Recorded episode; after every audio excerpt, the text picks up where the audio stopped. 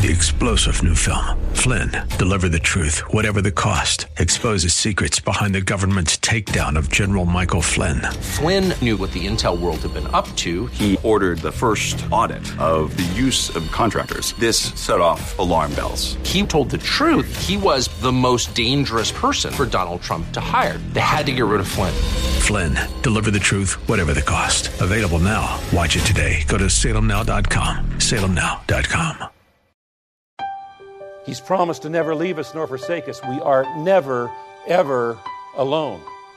Zechariah may have felt abandoned, but he wasn't. We might feel abandoned, but we're not. Because God keeps His promises, and He's promised to never leave us nor forsake us. Have you ever studied the life of Zechariah? What an interesting time on earth he had. He was the father, of course, of John the Baptist. He doubted God and spent uh, quite a period of time without any ability to speak or perhaps even to hear. We're going to hear more about that on today's edition of Study Verse by Verse with Pastor Leighton Sheely. This is a part of our Advent series as we begin the Christmas season. And if you'd like to know more about uh, Church of the Highlands, please go to their website at highlands dot U S. Here's Pastor Leighton. So for nine months, he couldn't speak. Maybe he couldn't hear. All he had was that voice inside of his head. But you know, even though it was a punishment, it was also a blessing as well. Because he knew that that condition was not permanent. It was only going to last for the next nine months or so, until the fulfillment. And furthermore, because of that promise, even though he was well along in age, he knew he was going to be alive for the birth of his son. He was an upright man who was characterized by faith. And this occasion was one of those aberrations. Verse twenty-one, and the people were waiting for Zechariah, and they were wondering at the delay in the temple, and when he came out, he was unable to speak to them, and they realized he had seen a vision in the temple, and he kept making signs to them and remained mute.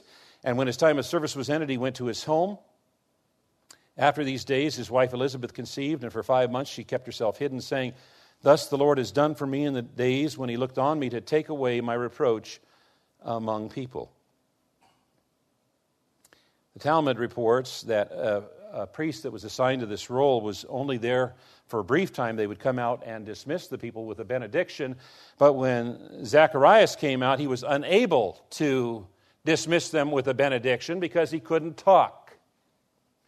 And the people realized that something special and awesome had happened. And he couldn't describe it to them because all he could do was try to gesture. But something special had happened, and the people knew it.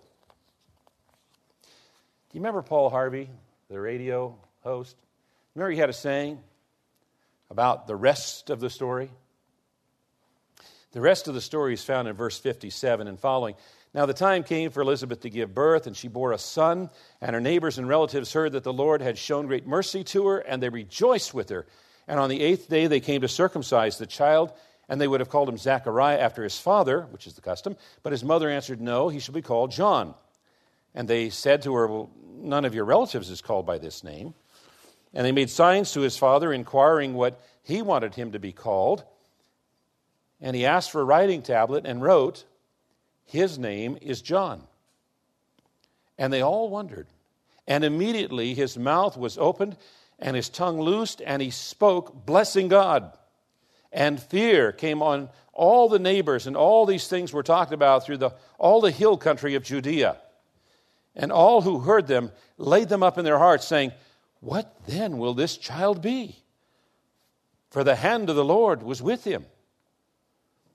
And his father Zechariah was filled with the Holy Spirit and prophesied, saying, "Blessed be the Lord God of Israel, for He has visited and redeemed His people, and has raised up a horn of salvation for us in the house of His servant David, as He spoke by the mouth of His holy prophets from old, that we should be saved from our enemies and from the hand of all who hate us, to show the mercy promised to our fathers and to remember his holy covenant, the oath that he swore to our father Abraham, to grant us that we, being delivered from the hand of our enemies, might serve him without fear, in holiness and righteousness before him all our days. And you, child, will be called the prophet of the Most High, for you will be, go before the Lord to prepare his ways, to give knowledge of salvation to his people and the forgiveness of their sins, because of the tender mercy of our God, whereby the sunrise shall visit us from on high and give light to those who sit in darkness and in the shadow of death, to guide our feet into the way of peace. The ultimate way of peace is peace with God. You know, Zach, this is I, as far as I can remember, this is the first time I've looked intently at Zechariah, and, and it's been so refreshing to me, and I think so appropriate for particularly this season. Because Zechariah was an exceptionally godly person who lost hope. He focused on the circumstances and the obstacles instead of the pr- promise and the power of God. He thought himself abandoned by God. And yet, God was simply waiting for the perfect time. In the Bible, that's called the fullness of time, the perfect time. And the perfect time was after Zechariah and Elizabeth could bear children the normal way. And it required a miracle from God, and when that miracle happened, everybody paid attention. And they were paying attention to this special child because there hadn't been such a thing that had occurred in four hundred years, and there was something very special about this child named John. And when John grew up, he already had the attention of the people, which helped him perform his duty of calling out to them, repent and make way for the Lord. And you know, Zechariah lost hope, and any of us can lose hope also. And hope is so essential. I, I don't know that we understand how important hope is. I, I was told um, recently in, in a class that I'm taking by the teacher about a study that was done in the nineteen fifties by Doctor Kurt Richter, who is a Harvard graduate and a scientist with Johns Hopkins University.